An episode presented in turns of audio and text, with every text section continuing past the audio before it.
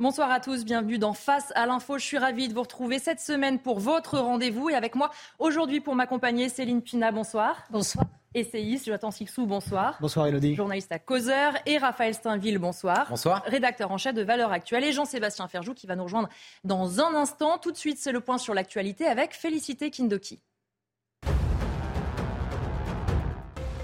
Suspension du permis rendu automatique et obligatoire en cas de conduite sous emprise de stupéfiants. C'est ce qu'a annoncé Elisabeth Borne cet après-midi lors d'un comité interministériel. Le gouvernement sera intraitable. Désormais, 8 points de permis seront supprimés contre 6 actuellement, a précisé le ministre de l'Intérieur.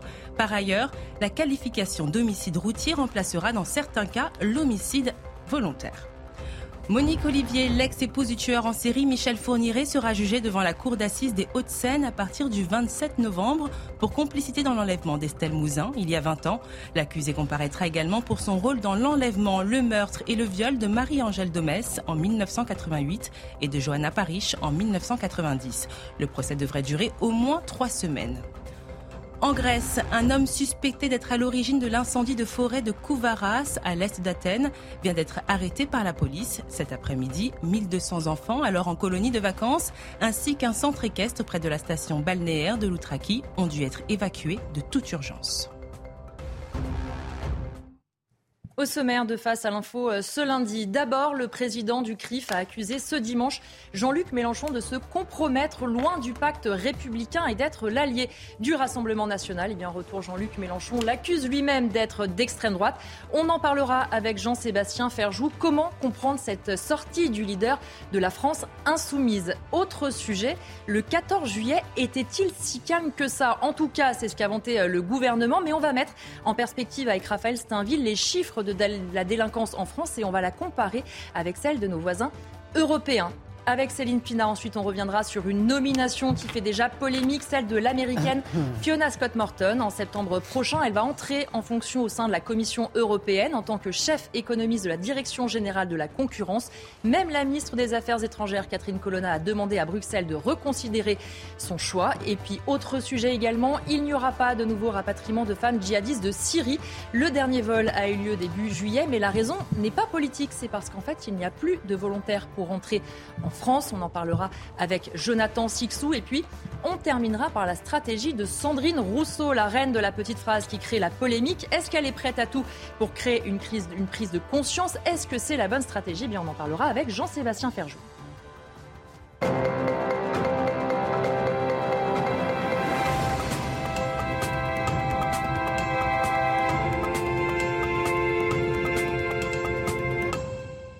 Sébastien, on commence avec vous dans un tweet hein, donc publié ce dimanche. Jean-Luc Mélenchon a suscité une polémique en supposant que le Conseil représentatif des institutions juives de France pourrait s'inscrire dans un schéma de pensée d'extrême droite. Alors d'abord, pour ceux qui n'ont pas suivi le détail des échanges, est-ce que vous pouvez nous rappeler le déroulé des faits, Jean-Sébastien?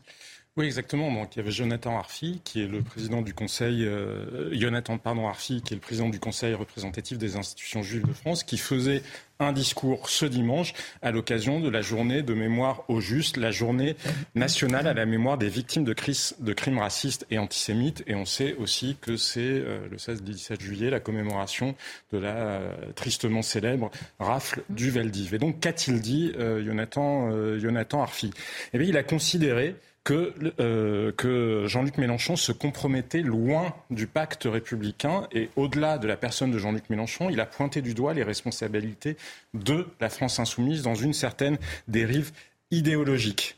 Et donc, pourquoi a-t-il euh, pourquoi a-t-il dit ça euh, finalement? Parce que Jean-Luc Mélenchon ne cesse de pointer lui-même du doigt une espèce de jonction de faits entre la droite, le centre d'ailleurs, ou la majorité euh, présidentielle, et l'extrême droite. Et c'est à ça que réagissait euh, Jonathan Arfi. En réalité, ça n'était pas, ça ne lui est pas venu comme ça, comme une illumination. Samedi soir, Jean-Luc Mélenchon avait publié un énième papier qualifiant justement, disant cette jonction de faits et finalement renvoyant tout ce qui n'est pas les insoumis ou tout ce qui n'est pas la NUPS à minima à l'extrême droite. Forcément, cette vision-là a pu heurter le président euh, du CRIF, parce que c'est une forme de relativisme, de relativisme absolu, de ne pas savoir distinguer, y compris dans les histoires idéologiques des uns, uns et des autres. Et donc, qu'est-ce que Jean-Luc Mélenchon, lui, a répondu? Il a fait un premier tweet dans lequel il disait Le président du CRIF utilise la cérémonie à la mémoire des victimes de la rafle des Juifs par la police française pour me prendre à partie, abject. L'extrême droite n'a plus de limites. Et donc, qu'a-t-il fait là.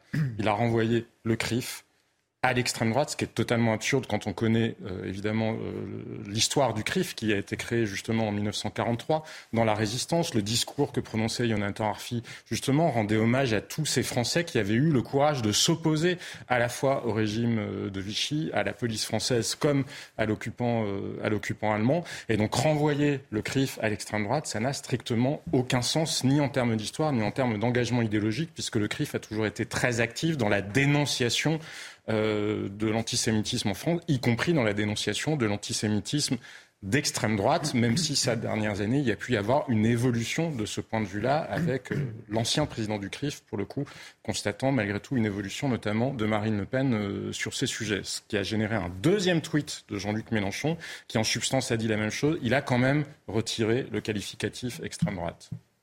Et au-delà du CRIF, qui a réagi d'abord à ce tweet de Jean-Luc Mélenchon et quelle ligne de fracture politique on peut y voir?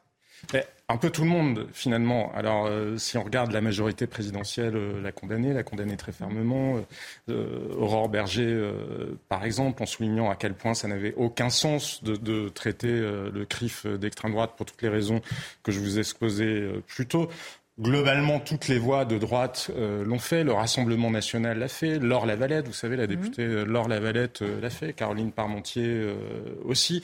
Éric Zemmour, lui, a également mis en cause ce tweet de Jean-Luc Mélenchon en disant qu'il ne s'agissait pas d'un dérapage, mais bien d'une stratégie à savoir devenir le candidat des musulmans coûte que coûte, quitte à flatter sans cesse l'antisémitisme des banlieues, quitte à justifier sans réserve les émeutes, quitte à qualifier d'extrême droite tout ce qui n'est pas d'extrême gauche. Donc là, il parle, lui, vraiment d'une stratégie. Et c'est vrai qu'on peut se poser la question des raisons pour lesquelles Jean-Luc Mélenchon revient aussi souvent euh, sur euh, des, allusions, euh, des allusions antisémites. À gauche, il y a des gens qui ont condamné très clairement par exemple Valérie Rabault, la députée socialiste Valérie Rabault, Carole Delga, la présidente socialiste de la région Occitanie, qui a des ambitions présidentielles pour, pour 2027, parce que ça n'est pas neutre. On voit bien que dans la NUPS, il y a eu des attitudes euh, différentes. Olivier Faure, lui, était plus mesuré en considérant qu'il était absurde de traiter euh, le CRIF euh, d'extrême droite, mais finalement en essayant de ménager la chèvre et le chou, ce qui n'est pas un grand signe de courage, de courage politique, me semble-t-il,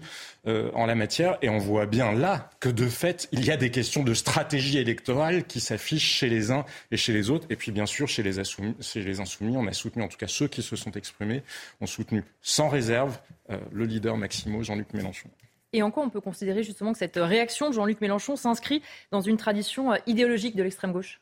Ben, Déjà, Jean-Luc Mélenchon lui-même, il n'en est pas à son coup d'essai. Hein. Souvenez-vous, quand Jérémy Corbyn, qui était euh, le dirigeant du Parti travailliste, le parti, euh, enfin, l'équivalent du Parti socialiste finalement, au Royaume-Uni, qu'il a perdu la direction du parti à cause de son antisémitisme, parce que plus exactement, il n'avait pas été suffisamment vigilant sur l'infiltration euh, de personnalités clairement antisémites au sein des travaillistes, à ce moment-là, Jean-Luc Mélenchon avait dénoncé l'influence des Juifs, avait mis en cause l'équivalent euh, du CRIF euh, britannique, avait parlé des réseaux du Likoud, donc le Likoud c'est le parti de droite israélien, avait mis en cause le grand rabbin du Royaume-Uni, et puis il avait eu des, déclarations quand même assez étonnantes. je vous les lis hein, pour ne pas commettre parce que ça ne serait pas très naturel de dire des choses pareilles. Retraite à point, repalement des néolibéralismes et néolibéral capitalisme vert, génuflexion devant les oukases arrogants des, militants communautaristes du CRIF, non et non signifie non.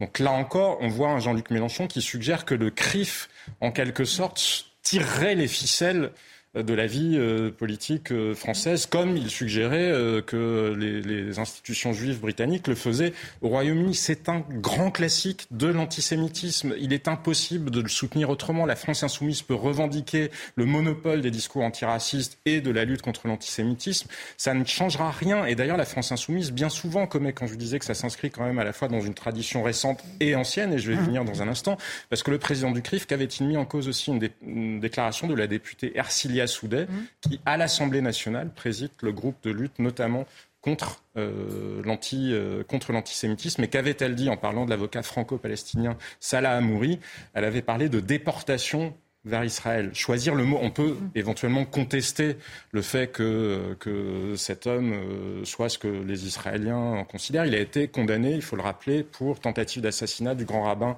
euh, d'Israël, condamné à sept ans de prison en Israël. On peut contester éventuellement, bref, mais employer le mot de déportation est quand même tout sauf neutre. Je pense que Madame Soudet, ça ne peut pas lui échapper.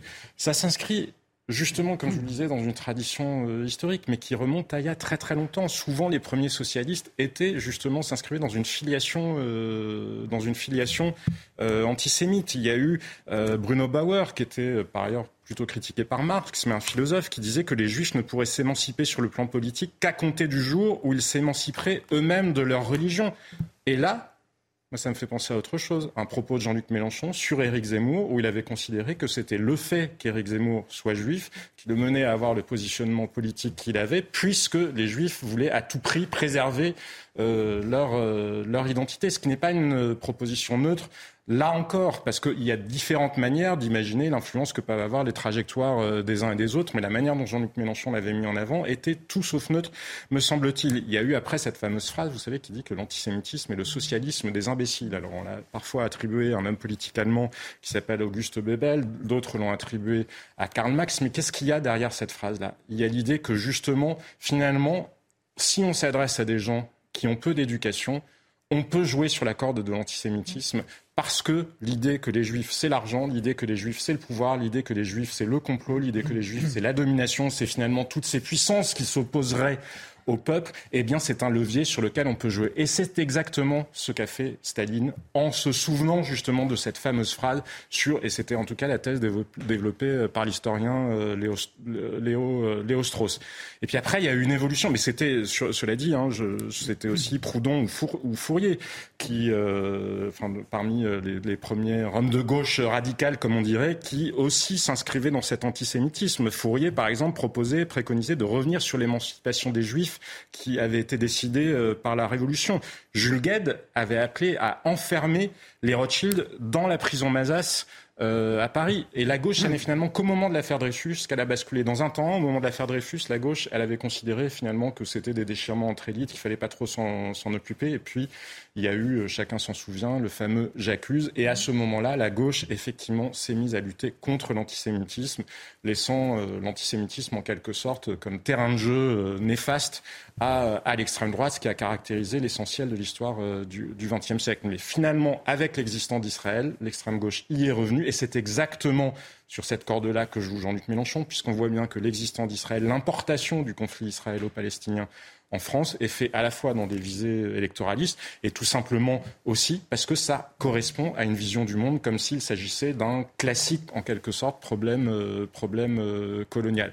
Et donc toutes ces choses-là, elles sont loin d'être neutres parce que encore une fois la France insoumise donne des leçons de morale au reste du monde. Moi, il me semble que la chose à en retenir, c'est que le relativisme absolu, considérer que tout est extrême droite sans être capable de distinguer justement les trajectoires, les idéologies des uns et des autres, c'est exactement ce qui contribue à faire le jeu de ceux qui cherchent à renoncer à la démocratie ou qui voudraient imposer une idéologie au détriment de tous les autres, ce qui est évidemment l'inverse de la démocratie libérale. Une petite euh, réaction rapide, euh, chacun, Céline sur euh, justement cette passe d'armes et ces propos de Jean-Luc Mélenchon. Bah, ce qui est très intéressant, c'est que normalement, les marqueurs de l'extrême droite, c'est l'antisémitisme, c'est la violence politique. On estime que prendre le pouvoir ne passe pas forcément euh, par les urnes. Euh, c'est euh, effectivement le racisme. Et quand vous regardez ce que porte aujourd'hui Jean-Luc Mélenchon et la LFI, il y a une dérive antisémite, il y a l'acceptation de la violence politique, voire même la revendication. Et il y a un faux antiracisme qui enferme tout le monde dans sa couleur de peau un véritable racisme anti-blanc, des dénonciations, une déformation de l'histoire pour servir un discours idéologique. Bref, quand vous alignez tous ces, items les uns derrière les autres, c'est la définition de l'extrême droite. Donc c'est très troublant ce qui est en train de se passer sous nos yeux. Et, de voir que euh, la gauche républicaine se tait, ça c'est carrément scandaleux. Oui, oui, c'était exactement ce que j'allais ajouter. C'est le, silence de, la gauche, alors même qu'ils sont des alliés objectifs à l'Assemblée dans la NUPES, c'est de voir à quel point tout le monde se couche devant Jean-Luc Mélenchon, devant ses outrances, devant la dangerosité de, ses propos. C'est exactement tous les avatars de l'extrême droite qu'on retrouve à travers la France insoumise, dans c'est pas l'indifférence, mais avec la complicité, avec le silence complice de toute la gauche et la complicité active de beaucoup d'écolos aussi. On va euh, maintenant parler chiffres avec vous, euh, Raphaël Steinville, notamment avec les chiffres officiels d'Eurostat et du Conseil de l'Europe qui couvrent donc tous les pays de l'Union européenne. La délinquance et la criminalité sont plus élevées en France que dans les autres pays de l'Union européenne, Raphaël. Alors, vous me direz que c'est une surprise pour personne, quoique euh, certains, euh, je les entends déjà, pourraient euh, les remettre en cause. Il y a toujours cette fâcheuse inclinaison française à vouloir minimiser, le désastre de, de l'ensauvagement, à rester dans une sorte de déni, comme les yeux à demi ouverts ou, ou à demi fermés, c'est selon. Alors, un exemple, si vous voulez bien, Elodie, pour justement revenir sur, euh, sur les, signes de cette, violence et la manière dont le pouvoir aujourd'hui a tendance trop souvent à, les minimiser, à euphémiser euh, cette réalité statistique d'abord. Alors, c'est pour ça que je voulais revenir sur les événements euh, de, la nuit du 13 au 14 juillet, du 14 au 15 juillet, et la manière dont le pouvoir, l'exécutif, a pu communiquer. Alors Emmanuel Macron, tout le monde s'en souvient, a félicité la Première ministre, son gouvernement et plus particulièrement le ministre de l'Intérieur. Le calme, a régné, a-t-il dit. Euh, les 13 et 14 juillet ont été plus calmes que l'an passé. Alors, c'est factuellement vrai. Mais peut-on parler de calme, comme le chef de l'État?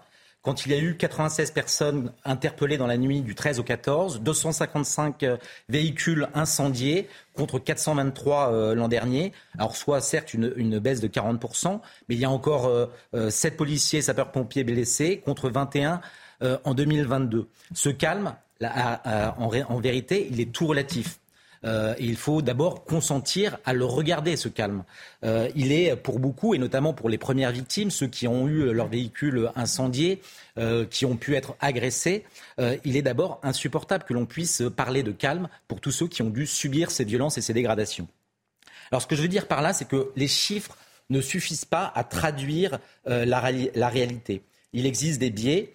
Alors, on peut se réjouir que les violences aient été moindres cette année que l'an passé, mais c'est sans compter sur le fait que les, émeutes urbaines ont précédé euh, la fête nationale. C'est sans compter encore sur le fait que 130 000 policiers et gendarmes avaient été mobilisés. J'ajouterai aussi, c'est sans compter sur le fait qu'un certain nombre de municipalités, parmi les plus touchées par les émeutes, avaient pris les devants euh, et avaient euh, finalement préféré annuler ces, feux d'artifice que de fêter la fête nationale. et donc, tout cela euh, nous dit une chose, c'est qu'il faut pouvoir mettre ces chiffres en perspective. Et qu'en est-il justement des chiffres de la délinquance et de la criminalité en France? Et est-ce que du coup la France est plus affectée par les violences que ses voisins européens? Alors, vous le savez peut-être, depuis 2014, euh, le ministère de l'Intérieur s'est doté d'un outil statistique, d'un service statistique, le SSMSI, euh, dirigé par une inspectrice de l'INSEE et euh, composé de gendarmes et de policiers qui font remonter absolument tous les chiffres de la délinquance euh, pour dresser une, cartographie euh, très, très précise des, différentes faits de, délinquance. Et alors, tous les ans, en, janvier, est publié ce, tableau qui est révisé généralement à l'automne, en septembre, avec un certain nombre de chiffres qui sont consolidés. Alors, en janvier 2023, selon ce service, la quasi-totalité des indicateurs de la délinquance enregistrés était en hausse en 2022 par rapport à l'année précédente. Euh, quelques, chiffres, 8% d'homicides en plus en 2022 par rapport à 2021, 15% euh, en plus pour les coups et blessures volontaires sur les personnes de 15 ans ou plus, ce qui représente quand même 353 000 victimes euh, au bas mot. Mais à ce tableau déjà sinistre s'ajoute une donnée plus inquiétante encore. Lorsque l'on compare euh, la France aux autres pays européens, les chiffres montrent que la France s'illustre par son taux de criminalité et de délinquance. Et là, je tiens à, souligner tout le mérite du travail de Pierre Buig, professeur à l'Université de Toulouse et ancien euh, commissaire économique, euh, ancien conseiller économique à la Commission européenne, qui est allé extraire toutes les données d'Eurostat et du Conseil de l'Europe pour les mettre en perspective avec les autres chiffres des pays européens. Et justement, que disent ces chiffres? Qu'est-ce qu'ils montrent?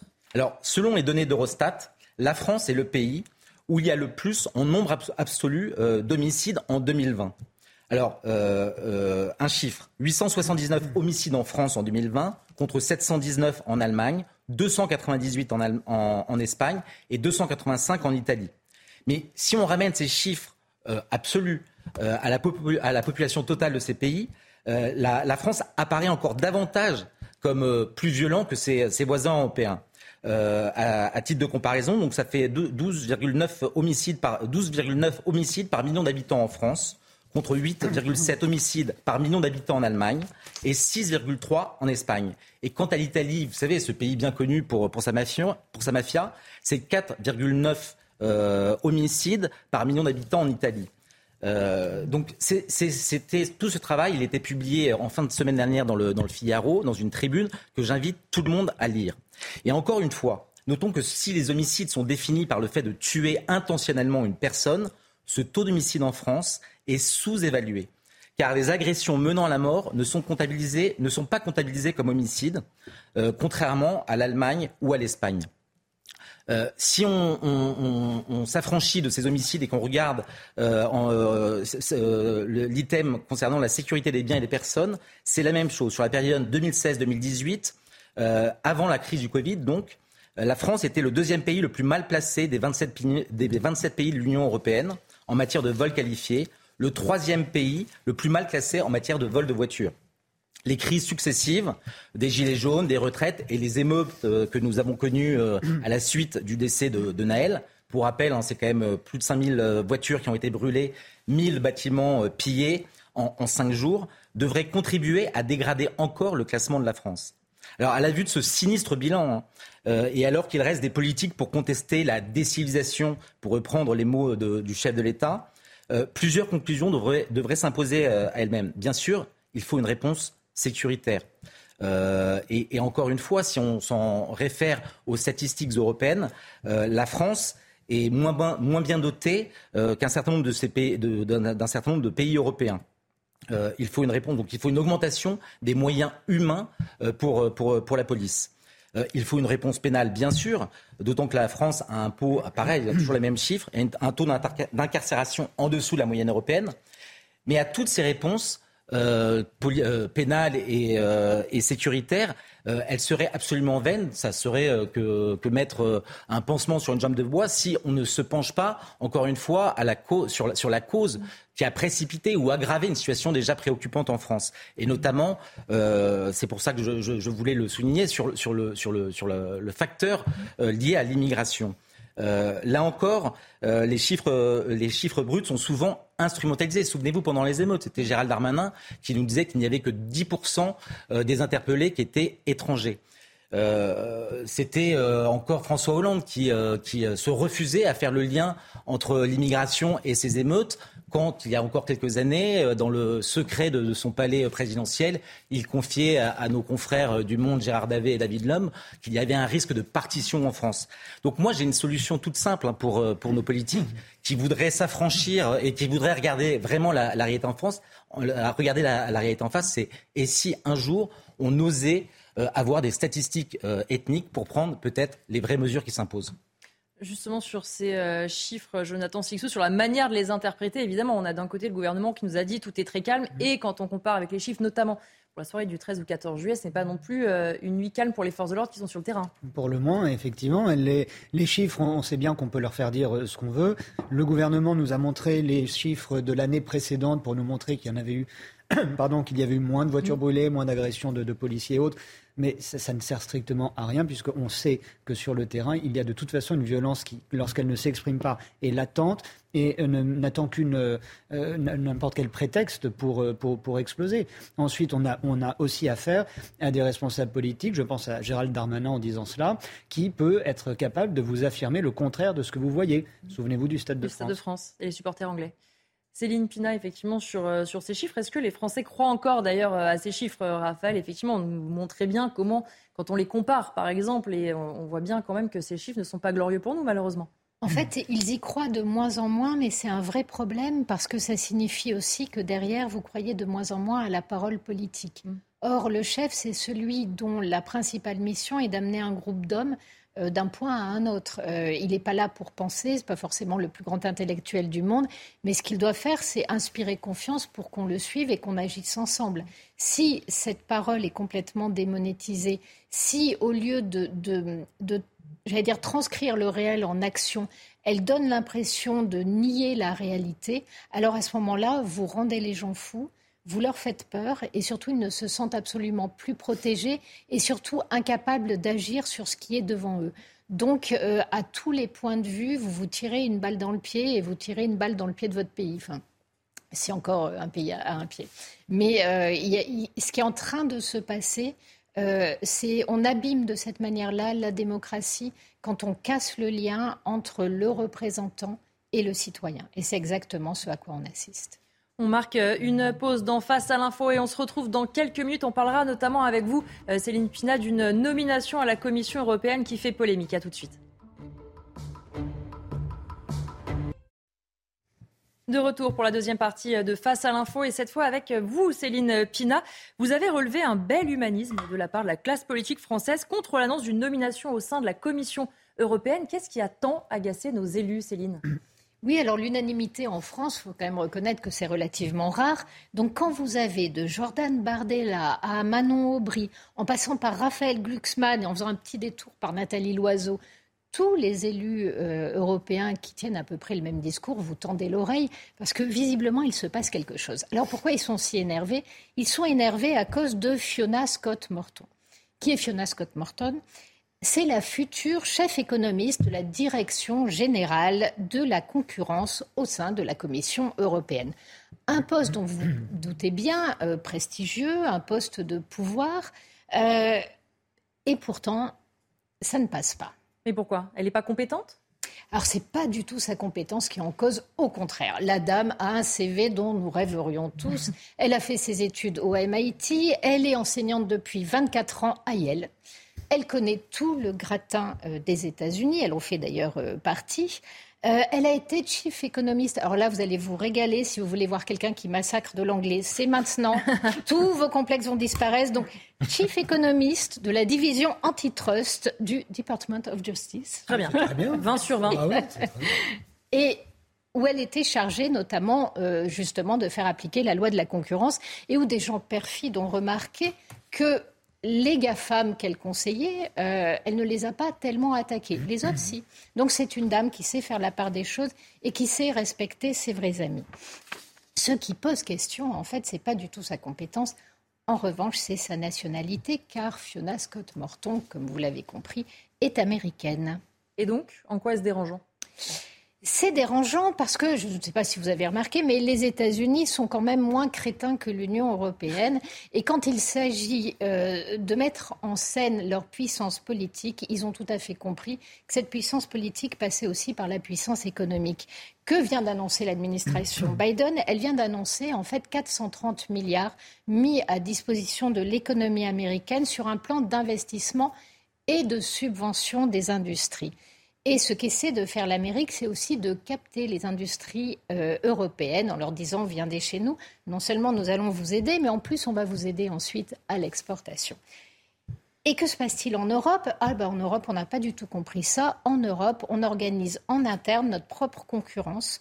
On tue les champions nationaux et on évite qu'ils naissent des champions internationaux, ce qui nous met complètement euh, sous suggestion américaine. Et vous comprenez bien que mettre finalement entre les mains d'une Américaine la politique qui nous affaiblit en termes de puissance et qui nuit à l'indépendance de l'Europe ne pouvait pas passer. Donc au lieu de favoriser nos entreprises, nous nous installons une Américaine pour qu'elle vieille bien à ce que l'on continue à se tirer des balles dans le pied. C'est miraculeux quand même. et quels sont les reproches qui lui sont euh, adressés, qui sont adressés à la Commission européenne? Alors, il y a des gros et des petits reproches. On va commencer par les petits. Le diable est, paraît-il, dans les détails. Donc, pour commencer, la nomination est un peu passée en force et on avait omis euh, d'indiquer que euh, Madame Fiona Scott Morton était américaine, ce qui fait que certains ont pensé que c'était une Irlandaise. Il paraît que toutes les Irlandaises s'appellent Fiona. Je n'ai pas ah. vérifié, mais en tout cas, ça a été une. Ça a été non, Sans exception. C'était une justification que j'ai trouvée assez amusante d'une des personnes qui a participé à la commission de, recrutement, disant Oh, Fiona, ah bon, mais c'est pas irlandais? Non, c'est américain. En l'occurrence, pour cette Fiona-là. Euh, il y a aussi un petit problème, c'est que le deuxième discours, c'est d'expliquer qu'en Europe, on est tellement crétin qu'on n'a pas de bons économistes, en tout cas pas d'assez bons pour mhm. les placer à ce poste-là. C'est quand même un petit peu gênant. Enfin, dernière chose, euh, cette nomination indique quand même une certaine vassalisation vis-à-vis des États-Unis. Pourquoi? Parce qu'aujourd'hui, les nouveaux enjeux en économie, c'est bien Internet et le marché numérique et surtout le contrôle économique des données. Or, non seulement sa dame a un petit euh, conflit d'intérêts, puisqu'ayant travaillé pour Apple et Amazon, elle devra se déporter quand ces questions, qui sont des questions cruciales aujourd'hui pour l'économie européenne, vont arriver. Elle devra se déporter pendant deux ans, elle est nommée pour trois. Ça donne une idée de l'intérêt du recrutement. Mais surtout, euh, cela montre à quel point le sujet régalien en termes de numérique est un impensé euh, de l'Europe et surtout à quel point euh, l'Europe peut confondre en fait consommateurs et acteurs. Ce qui est intéressant, je vais vous le lire parce que pour le coup ça a été déclaré tel quel. C'est en fait la façon dont Fiona Scott Morton a été défendue. On a dit qu'elle était la meilleure techniquement. On a dit aussi qu'elle pourrait contrôler un marché qui était défavorable aux consommateurs. Ce qui est intéressant, c'est de voir l'Union européenne ne jamais se poser la question de sa place, elle, en tant qu'acteur sur ce marché, de défendre simplement des consommateurs et d'évacuer complètement la notion de citoyen et derrière la notion finalement euh, d'État et de souveraineté et d'indépendance. Mais après tout, l'ancien Bagnard Vidocq n'a-t-il pas, été un excellent euh, policier? Est-ce qu'elle est, euh, Fiona Scott Morton, la maladie ou le symptôme de ce que vous démontrez? Alors c'est vrai que si on change un petit peu la, donne et que à la place de Vidocq, on dit imaginez donc le renard pour regarder le poulailler. Là, on commence à tendre un mm. petit peu plus l'oreille. Et en fait, votre deuxième question met le doigt sur le nœud du problème. Euh, le, la vraie question, finalement, c'est pas Madame Scott Morton. La vraie question, c'est comment est-ce que nous, Européens, on peut être aveugle aux tensions qu'il y a aujourd'hui euh, à l'international pour la domination économique, au point finalement de remettre la connaissance du, du marché et du fonctionnement de l'Union européenne entre les mains d'une Américaine. Le principal problème, ce n'est pas elle, c'est la bêtise de nos représentants qui euh, n'ont absolument pas l'idée de défendre ce que pourrait être la puissance européenne. Et c'est d'autant plus aberrant qu'on est dans un monde qui est en train de changer, dans lequel on voit la violence monter. Et si vous avez tenu l'oreille, je ne sais pas si vous avez entendu le dernier petit discours de Trump, Trump nous dit, vous savez, si jamais je suis élu, hein, on arrêtera la guerre en Ukraine. Ce qu'on mm. comprend très bien, c'est on laissera la Russie. Mm tailler l'Ukraine en petits bois. Eh bien, quand vous confiez une partie de votre économie et votre défense à ce genre d'alliés et que vous entendez ce genre de discours, il faudrait peut-être se mettre à réfléchir en termes de puissance et se dire l'autonomie et l'indépendance, ça peut aussi avoir ses avantages. Mais la France n'est pas la seule à soulever ce type de questions. Non, en fait, pour le coup, on n'est pas aussi isolé que d'habitude. En fait, il y a quatre partis qui ont pris le parti de la France et qui ont envoyé une lettre à la Commission pour dire qu'ils trouvaient cette nomination absolument scandaleuse. C'est Renew, euh, le parti de droite, le PPE, euh, SED et les Verts. Les Verts nous ont un peu trahis puisque le, vice-président Vert est celui qui a expliqué à quel point il était important pour les consommateurs que l'on nomme Madame euh, Scott Morton. Mais ça n'est pas très étonnant dans la mesure où finalement l'Europe euh, n'a jamais voulu se penser en termes politiques. Elle s'est toujours vue, et les gens qui la représentent se sont toujours vus comme des techniciens. C'est pas étonnant, quand vous êtes technicien, vous générez de la norme et de la réglementation, et vous le faites dans un milieu extrêmement stable. Quand vous êtes politique, vous avancez dans la brume, dans un milieu instable, vous prenez votre rythme, votre risque, et surtout, vous vous méfiez, y compris de vos alliés. Là, ce qu'on voit, c'est que malheureusement, à la tête de l'Union européenne, au lieu d'avoir des gens capables de construire une véritable politique de puissance qui ferait que tous les États à l'intérieur se réunissent et protégés, ne serait-ce que par les liens euh, qu'ils ont tissés entre eux, à la place de ça, on a des gens qui organisent leur propre affaiblissement au nom d'une idéologie dogmatique de marché auquel même les États-Unis ont renoncé car eux ne se gênent pas pour soutenir de toute leur puissance politique et militaire leurs intérêts économiques. Il faudrait vraiment que l'Europe apprenne à le faire également. Mais donc cette nomination et cette polémique parlent plus finalement euh, de l'Europe que de sa propre personne, Afina Scott Morton. Exactement. En fait, cette nomination euh, montre à quel point, euh, à l'inverse des, Américains qui sont résilients, qui sont capables de saisir l'opportunité, qui voient le moment présent et qui jouent avec la réalité, l'Europe, elle, est dogmatique au point d'organiser son propre affaiblissement et derrière sa propre suggestion. Jean-Sébastien Ferjou, justement sur cette nomination, on voit qu'elle en dit long. C'est pas juste une nomination. On peut comprendre la polémique qu'il y a derrière, comme le disait Céline, sur l'affaiblissement de l'Union européenne et sur le fait de laisser penser qu'il n'y a pas assez de personnes bonnes chez nous pour aller les chercher aux États-Unis. Moi, je crois qu'il est très bon que cette question-là soit mise sur la table et qu'on se préoccupe de cette euh, nomination-là. En revanche, s'en préoccuper et la questionner, ça ne veut pas forcément dire considérer qu'elle est mauvaise par nature, elle n'a pas été nommée directrice générale de la concurrence, elle n'a pas été nommée, euh, a fortiori, euh, commissaire à la concurrence. Ça, on sait que c'est euh, Margaret Vestager qui est depuis déjà pas mal d'années. Parce qu'il y a des Français qui sont présents aux États-Unis, Esther Duflo, enfin, qui a eu même le prix Nobel, hein, mm-hmm. me, semble bien, et conseillère, a été conseillère de Barack Obama. Toutes les équipes d'intelligence artificielle aux États-Unis, malheureusement, les cerveaux français partent aux États-Unis. Donc le fait de recruter une économiste américaine, ça ne me pose pas problème en soi, même s'il y a la question des conflit d'intérêt que posait Céline. Mais là où je rejoins totalement Céline, c'est dans ce qu'elle disait sur le fait que c'est une question en réalité politique. Le sujet, ça n'est pas en soi euh, Madame, euh, je ne sais plus quel est son nom, euh, Fiona, donc. Qui est un prénom irlandais. J'ai oublié, le prénom d'origine, ou qui sonne irlandais.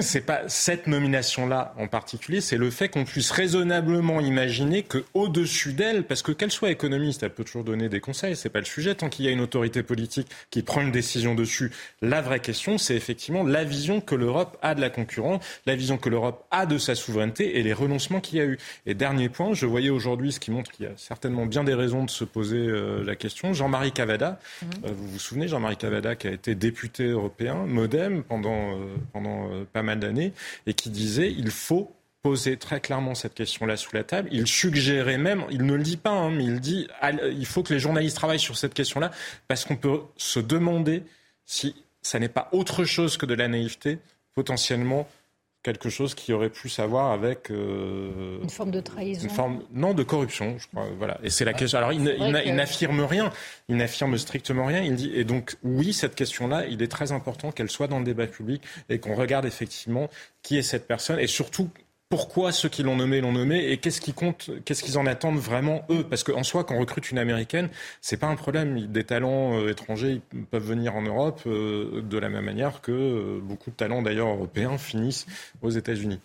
Raphaël Saint-Just, pour terminer. Oui, Jean-Sébastien a évoqué la, corruption. On avait découvert il y a, il y a peu de temps que l'Europe était sous influence du Qatar, du Maroc. Alors, je pense qu'effectivement, on est en droit de se poser la question, euh, alors soit de la vassalisation, soit euh, de manière plus, plus concrète, euh, avec une influence qui, irait au-delà de la simple vassalisation de, de l'Europe par les États-Unis, avec cette nomination. parce que ce qui est, ce qui est assez dérangeant, c'est que pour le, Maroc et le Qatar, c'était des, sous, de, de sous de table. là, le, pire, c'est que c'est assumé au grand jour par la, la, présidente de la Commission européenne elle-même, qui est toute contente de, de cette euh, nomination et d'en appeler aux États-Unis. Donc moi, je, trouve que cette question de la corruption, elle est essentielle et on devrait s'y intéresser de près. Il y a même un paradoxe qui est intéressant, c'est qu'en fait, cette dame n'aura pas à trahir sa fonction. Mmh. Il suffira qu'elle applique strictement les directives stupides de la Commission européenne pour qu'elle réussisse à affaiblir l'Europe. Elle n'aura même pas besoin de la trahir. Mais cela dit, je, je vais d'un mot rapidement. Sur, sur la concurrence, ne sous-estimons pas d'un des bénéfices de la concurrence. C'est Thomas Philippon, l'économiste, qui montrait que justement la, la concurrence a apporté beaucoup de pouvoir d'achat aux Européens. Par exemple, un abonnement à un smartphone, un abonnement euh, Internet coûte beaucoup moins cher en Europe grâce au droit de la concurrence que ça ne coûte euh, aux États-Unis. Et c'est une vraie réussite européenne. Le droit international de la concurrence se construit sur le droit européen. Et quand vous êtes celui qui édicte la norme, vous avez l'influence intellectuelle. Donc il ne faut pas confondre, je pense, les enjeux de souveraineté et le fait que l'Europe soit parfois naïve, parfois peut-être dans une forme euh, de corruption, en tout cas que certains responsables aient pu l'être, avec le principe de la concurrence lui-même, qui, rappelons-le, nous a apporté beaucoup de bien parce que les Européens, de ce point de vue-là, sont ceux qui en ont retiré le plus de bénéfices. On va changer de sujet avec vous, Jonathan Sixou. Il n'y aura donc pas de nouveau rapatriement de femmes djihadistes de Syrie. Le dernier vol a eu lieu début juillet. Mais contrairement à ce qu'on peut penser, la raison n'est pas politique. C'est qu'en fait, il n'y a plus de volontaires pour rentrer en France. Il n'y a plus de candidates. On ignore leur nombre exact. On estime qu'elles sont environ 80, 80 femmes qui sont ben, tellement radicalisées qu'elles préfèrent rester dans les campements en Syrie, des campements qu'on nous décrit comme épouvantables ou selon de nombreuses associations, même les conditions de vie euh, sont incompatibles avec le respect de la dignité euh, humaine. C'est dire si ces femmes-là sont, sont déterminées, euh, motivées et, pleines d'extrémisme. Au Quai d'Orsay, on, s'inquiète moyennement. On dit que la France ne peut pas rapatrier de toute façon des personnes qui résident à l'étranger et encore moins leurs enfants sans leur consentement. Mais d'autres sources diplomatiques n'excluent pas néanmoins qu'à l'avenir, on pourrait ramener sur le euh, territoire national quelques femmes sur euh, des, bases individuelles et, de façon ciblée, euh, dit-on. À titre personnel, j'ai du mal à, comprendre cette obstination absolue à, vouloir ramener ces personnes. Début juillet, vous, l'avez dit, donc le, 4, c'était la quatrième opération euh, de ce type, euh, opération de, rapatriement. D'ailleurs, euh, je pense que pour être précis, il ne faudrait pas parler de, rapatriement. Je me souviens que c'était Sonia Mabrouk qui, la première, avait, avait, donné, ce, avait fait ce distinguo sur l'antenne il, y a un an à peu près, en disant qu'on ne pouvait pas rapatrier quelqu'un dans sa patrie dès lors qu'il ne reconnaît plus cette patrie. Mmh. On sait que ces femmes, en arrivant en Syrie, elles ont brûlé leurs pièces d'identité française, leur passeport, leur carte d'identité ne se considéreront plus comme euh, euh, françaises. Elles sont euh, allées d'elles-mêmes volontairement en Syrie pour faire le djihad, la guerre sainte, la, la, guerre contre nous, contre ce que nous sommes et ce que nous représentons. Disons plutôt qu'on les ramène donc en France.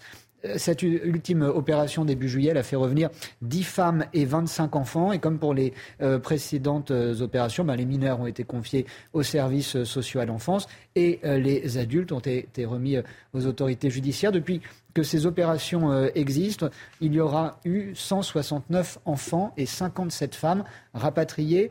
Ce nombre important d'enfants, il peut s'expliquer par le fait que Jusqu'à l'été dernier, la France avait opté pour le rapatriement ciblé d'enfants, mais des enfants orphelins ou des mineurs pour lesquels les mères avaient accepté de renoncer à leur euh, autorité parentale, à leurs droits euh, parentaux, mais face, vous vous en souvenez peut-être, au, concert de, condamnation et d'indignation des, associations et des instances euh, internationales, comme européennes d'ailleurs, eh bien les autorités françaises avaient commencé à procéder, c'était il y a tout juste un an, en juillet dernier, à la première opération collective de genre. Et justement, cette politique du cas par cas, est-ce qu'elle était euh, justifiée Et comment? Et, comment? Parce qu'en faisant revenir collectivement euh, tant d'individus, euh, on, ne fait, pas trop dans le détail, si vous me permettez. On ne fait pas revenir que des personnes motivées à, reprendre une vie normale, puisque mais de toute façon, aucun de ces individus ne peut reprendre une vie normale. Ces femmes sont parties en zone de guerre euh, irako-syrienne euh, pour appuyer leurs maris, des terroristes, des soldats de l'État euh, islamique. Un bon nombre d'entre elles se sont d'ailleurs elles-mêmes livrées à, des exactions. Les témoignages sont nombreux pour parler de, femmes qui ont tué, qui ont torturé, qui ont décapité. il y a de, de, très nombreux témoignages de cela, de toutes ces atrocités. Et puis il y en a eu d'autres aussi, de femmes, toutes n'ont pas pris véritablement part au combat elles sont parties pour servir de ventre, pardon, je n'ai pas, il n'y a pas d'autre mot pour, pour cela, parce qu'elles partaient pour enfanter et euh, pour euh, accoucher de futurs petits euh, djihadistes. C'était le, le, le, programme complet, si je puis dire, de, de, l'État islamique. C'est donc ce type de femmes que l'on fait revenir en France parce qu'elles sont françaises. et on les appelle d'ailleurs des, des, revenantes. Mmh. certaines d'entre elles ont déjà été jugées aux assises. Euh, mais instruire un tel procès est de toute façon terriblement difficile parce qu'on a besoin de preuves, euh, de preuves tangibles. Or, euh, la scène de crime, là, elle est à quelques milliers de kilomètres de la salle d'audience. donc, il est très dur de, Et en plus, dans un pays en guerre, qui a été en guerre, donc difficile de pouvoir récolter quelques preuves réelles que ce soit. Et puis, il y a une autre, aussi, une autre question aussi qui se pose, que ces femmes ultra-radicales, certes, quand elles vont passer devant la justice, il n'y a aucun doute qu'elles vont être jugées et condamnées mais elles sont jeunes, voire très jeunes. Pour certaines, quand elles sortiront de prison, elles seront toujours jeunes. Euh, mais elles auront euh, payé leurs dettes envers la société. Le résultat, donc, ce sera quoi? Et on sait qu'en plus, la, déradicalisation n'existe pas. C'est un, un mythe, c'est un, c'est un, leurre euh, total. La conséquence, c'est quoi? C'est donc que quand elles sortiront, encore jeunes, elles seront en liberté. Notre pays laissera en liberté des terroristes. Et puis la question des enfants aussi. Bah, le cas des enfants, c'est peut-être ce qui est le, plus préoccupant. Mais un mineur, qu'il ait 2 euh, ans ou 17 ans, c'est pas la même chose. Ces adolescents, euh, pour la plupart d'entre eux, sont nés là-bas. Ils ont donc tous grandi dans un pays en guerre, parmi les morts. Ils ont assisté à des exécutions quand ils n'en ont pas eux-mêmes euh, perpétré. on sait qu'ils ont parfois, pour certains d'entre eux, dû tuer de leurs mains sous les ordres de leurs parents ou d'autres adultes. Autant dire que ben, ils ont fait et vu des choses que la plupart des autres petits Français n'ont ni vu ni faites, et on peut imaginer euh, la, difficulté que ça euh, suscite, que ça qu'on peut avoir à oublier, si tant est qu'on pouvait euh, oublier de, de, telles choses. Comment se construit la personnalité d'un enfant qui a vécu de, telles choses? C'est un, un, vrai défi parce que c'est totalement inédit pour les psys de, notre pays qui les encadrent. Une difficulté aussi pour les familles d'accueil parce que certains sont dans des centres, mais d'autres sont dans des familles d'accueil et on voit d'ores et déjà euh, que ben, beaucoup de ces enfants euh, ne peuvent, euh, il ne s'agit même pas de s'intégrer, ils ne peuvent même pas s'adapter à la, vie occidentale qu'on leur offre. Nos structures d'accueil, elles, ben, elles, elles sont comme notre doctrine d'encadrement elles ne sont pas faites, elles ne sont pas pensées pour encadrer de, telles situations. C'est peut-être ce qui explique d'ailleurs le, silence euh, de l'État depuis euh, quelques années que ces rapatriements ont lieu. Ben, on n'entend rien, on ne nous parle pas de, satisfaction ou quoi que ce soit. C'est euh, le, silence total. Et pour les plus jeunes de, ces enfants, c'est donc qu'ils sont placés aussi. Mais là aussi, l'inconnu pour eux est absolu en tout cas, votre tableau est plutôt euh, pessimiste, Jonathan, si je peux me permettre. Ben, il y a de quoi de l'être, euh, Elodie. Je suis désolé de casser l'ambiance, mais euh, comment pourra-t-on faire de, ces enfants de bons citoyens? La, question, elle se pose. Pourquoi? Parce que lorsqu'ils sauront ou lorsqu'ils, pour certains, pour les plus âgés, ils le savent déjà, que le pays dans lequel ils vivent, leur pays, est celui qui a tué leur père et qui a mis leur mère en prison, euh, vous croyez qu'on se construit comment dans, ces cas-là euh, Vous croyez, euh, peut-on croire qu'ils feront allégeance aux, lois et, aux mœurs de, ce pays? C'est difficile à croire. Le plus probable, vraisemblablement, malheureusement, bah, c'est le, risque de les voir grandir, de voir grandir sous nos yeux une nouvelle génération radicalisée. Il y en a une précédente qui est morte en Syrie ou bien qui s'est exilée dans, des pays amis. Et la situation peut, dégénérer quand on voit, par exemple, dans, dans quel état est l'enseignement euh, scolaire, quand on voit que la transmission des valeurs républicaines est impossible dans de plus en plus euh, de, quartiers euh, en France, on se demande qui pourrait les sauver. Ils vont se retrouver dans une nouvelle situation, ils vont être apatrides dans leur propre pays, puisque de, Français, ils le sont de, papier, mais dans leur tête et dans leur cœur, c'est évidemment autre chose. Un dernier point pour conclure. Les récentes émeutes ont mis en avant que toute une jeunesse française euh, était euh, en rupture totale, se construisait en rupture totale euh, avec l'État, une réelle sécession. Une jeunesse qui se construit contre l'État, contre ce que nous sommes, comme dit Alain Finkielkraut dans, dans, Causeur ce mois-ci. On a vu tant de bâtiments publics vandalisés, tant de représentations de l'État, des mairies, des écoles, des administrations, je ne parle même pas du, personnel, mmh. ces hommes et ces femmes, pompiers, policiers, gendarmes et autres qui ont été pris euh, pour cible, tous ont été euh, attaqués euh, par des jeunes qui sont nés en France, quasiment tous, qui ont grandi en France et qui sont pour la plupart d'entre eux, qui ne sont pas dans, le caniveau. La question qu'on est en, légitime, qui est légitime de, se poser, c'est celle-ci, c'est de quoi seraient capables ces jeunes Français eux, nés en Syrie, sous la bannière de l'État euh, islamique, le jour où, à leur tour, ils voudraient se révolter contre la France? Raphaël Steinville, rapidement, c'est vrai que la question euh, du rapatriement euh, de la justice est une chose, mais comme le disait justement Jonathan, que ce soit pour les enfants ou ces femmes qui sortiront, on a l'impression que c'est un peu le déni total. On ne s'occupe pas encore de cette question, on ne se demande pas ce qu'on va faire de ces jeunes enfants qui seront sur le territoire. Oui, mais il y a une raison à ça, c'est d'abord pendant très longtemps, la France s'est refusée à les, à les faire revenir. Mhm. Et c'était même la doctrine, euh, mhm. et c'est sous la pression des familles, de collectifs d'avocats et euh, avec l'immense complicité de la CEDH que l'État français a été contraint euh, de, revoir ses plans et les accueillir. Et effectivement, vous avez raison. Euh, aujourd'hui, c'est très compliqué pour les, familles d'accueil et, les centres qui reçoivent ces, jeunes. C'est compliqué aussi pour euh, ces femmes qui terminent bien souvent en prison. Et rien n'est prévu à ce jour pour cette éventuelle sortie, ce retour à la vie normale, parce que, et ça a été très bien décrit par Jonathan, effectivement, ces, lionceaux et ces femmes qui ont été radicalisées et qui sont parties en Syrie sont dans un état d'enfermement psychologique et, et, et, spirituel qui leur interdit tout basculement à un retour à la vie normale. On va parler euh, d'un dernier thème avec vous, Jean-Sébastien Ferjou, de Sandrine Rousseau, qui, dans un tweet euh, publié le 13 juillet, a affirmé qu'il faisait 60 degrés en Espagne. Pourtant, selon les données météorologiques officielles, il ne faisait que, je mets des guillemets, 45 degrés. Euh, de quoi parlait-on que la députée écologiste?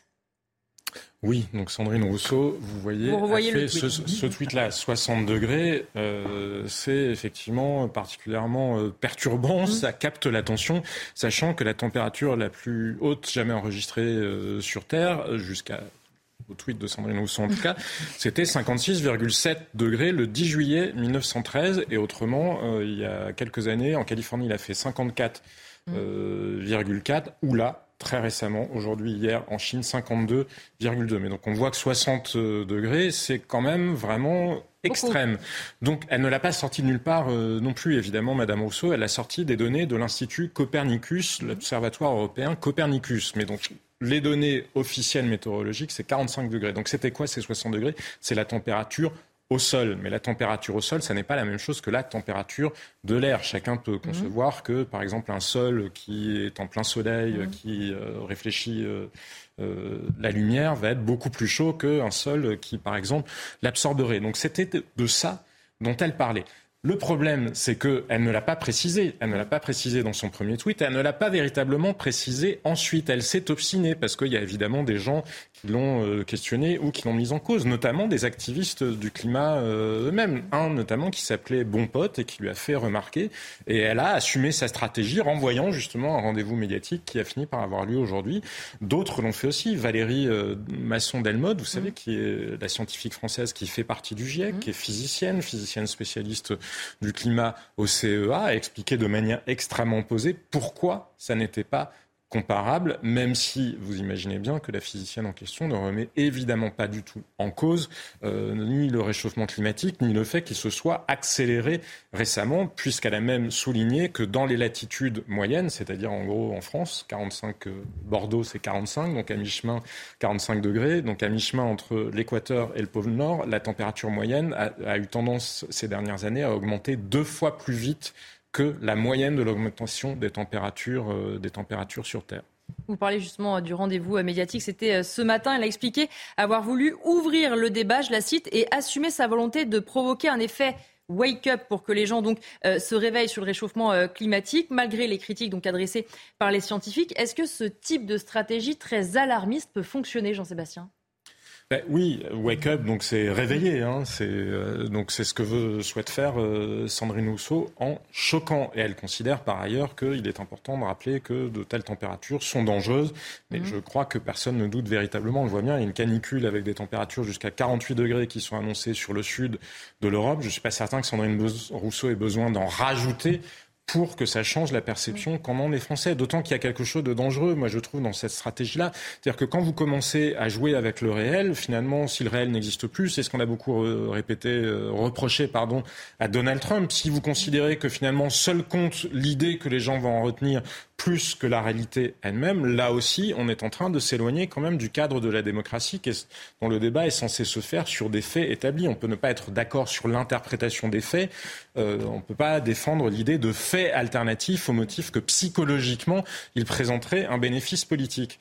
Mais indépendamment de cette question même de principe, est-ce que justement ces faits alternatifs présentent un bénéfice politique ou psychologique, parce que c'est ça que cherche Sandrine Rousseau, c'est à intéresser les gens à la question du climat. Et eh bien malheureusement, beaucoup d'études montrent que non. Alors il y a eu des études qui ont été faites en matière de psychologie comportementale, des études qui ont été faites en matière de communication, des études en sciences politiques qui ont été faites dans différents pays du monde, aux États-Unis, en Europe. Eh bien, ça ne marche pas. Ce, registre de la peur, il existe, à vrai dire, souvenez-vous, enfin souvenez-vous, non, pas vous, Elodie, mais vous en avez entendu parler, l'horloge de l'apocalypse, l'horloge de la fin du monde qui existe depuis 1947. Cette horloge-là, on l'avait créée principalement par au risque d'apocalypse nucléaire. On a intégré à cette horloge-là le risque climatique au début du XXIe siècle et effectivement l'horloge est plus proche de minuit qu'elle ne l'a jamais été. On est au-dessus encore du niveau de 1953 qui avait été le summum du risque nucléaire euh, en Europe. Le problème c'est que qu'est-ce que nous disent les chercheurs justement? Ils nous disent que la peur, le registre de la peur, ça a tendance à générer le sentiment de la culpabilité mmh. et que le sentiment de la culpabilité lui-même n'est pas un sentiment qui amène à l'action. C'est plutôt un sentiment qui va amener, un sentiment pardon, qui va amener à ce qu'on a appelé la fatigue, la fatigue euh, psychologique de, d'entendre toujours parler de quelque chose. C'est un enjeu tellement énorme que ça le dépersonnalise. Et c'est ça qui a été enregistré dans différentes études euh, dont je vous parlais. Derrière cette fatigue, ça a même généré euh, chez certains un sentiment qu'on a appelé d'éco-anxiété, voire de dépression. Le ministère britannique de la Santé a demandé aux établissements scolaires du pays de ne plus employer de discours apocalyptiques vis-à-vis des enfants, tant l'impact sur la santé mentale des enfants et adolescents britanniques devenait inquiétant. Donc on voit bien que ça n'est pas, euh, pas juste le fait de ne pas être d'accord comme ça en passant avec euh, la stratégie de, Sandrine Rousseau. C'est que non seulement elle n'est pas efficace, mais qu'elle elle, elle affecte la santé même des gens. Autre effet qui a été constaté, quand vous tenez des discours apocalyptiques, ça donne, ça fait que les gens s'en retirent parce qu'ils ont l'impression qu'il n'y a rien à faire. Ça génère plutôt un sentiment d'impuissance. Et en plus ça génère l'idée d'un risque qui est totalement physique et qui exclut finalement euh, l'activité euh, l'activité humaine et y compris ce qu'on peut en faire. Donc ça n'est même pas utile pour aller dans le sens de l'adaptation. L'adaptation ne veut pas du tout dire qu'il faille renoncer à la lutte contre les causes du réchauffement euh, climatique lui-même et à la lutte pour réduire euh, les émissions. Mais il ne faut pas non plus ne pas s'adapter parce qu'à l'arrivée, il y aura plus de morts si nous renonçons à nous adapter. On le voit très vite. Hein. Regardez la vitesse à laquelle c'est en train d'arriver. Si on n'adapte pas les villes européennes, si on n'adapte pas un certain nombre de comportements, mais que ce soit vis-à-vis de la chaleur ou vis-à-vis de risques de catastrophes euh, naturelles, là, ce sera grave. Et c'est là où c'est dommageable la, la, stratégie de Sandrine Rousseau. Un autre psychologue, professeur de psychologie spécialisé sur le développement durable, qui s'appelle Tobias Broch, lui parle d'équilibre nécessaire entre les émotions négatives et les émotions positives. Il faut savoir aussi donner de l'espoir. Jouer uniquement sur les émotions négatives, ça ne marche pas. Euh, François Gémen, vous savez, euh, l'activiste du climat, dit exactement là même chose. Et le problème, c'est que quand on regarde Extinction Rebellion, vous savez, qui justement tient un discours, euh, Extinction Rebellion, à sa création, disait quasiment que le monde allait disparaître, ou l'humanité, en tout cas, allait disparaître euh, d'ici euh, l'année 2030. Il y a des gens qui étaient présents au moment de la fondation et qui disaient non, mais c'était juste une stratégie, parce que scientifiquement, ça n'est pas du tout vrai. Mais ce que veut Extinction Rebellion, vraiment, c'est la fin du capitalisme. Et c'était donc pour choquer les gens, pour les faire renoncer à ce système-là. On voit bien que ça n'a pas marché avec Extinction Rebellion, qui a d'ailleurs choisi pour un certain nombre de monde de s'autodissoudre, mais on peut se poser la question si ça n'est pas la stratégie réelle de Sandrine Rousseau, pas tellement qu'elle se préoccupe de savoir s'il fait 60 ou 45 degrés en Espagne, mais qu'elle se préoccupe en réalité de vouloir mettre à bas un système politique et économique qui lui déplaît. Merci beaucoup euh, à tous les quatre. Merci à vous de nous avoir suivis tout de suite. La suite des débats sur CNews, vous retrouvez l'heure des Pro 2 avec Elliot Deval et ses invités.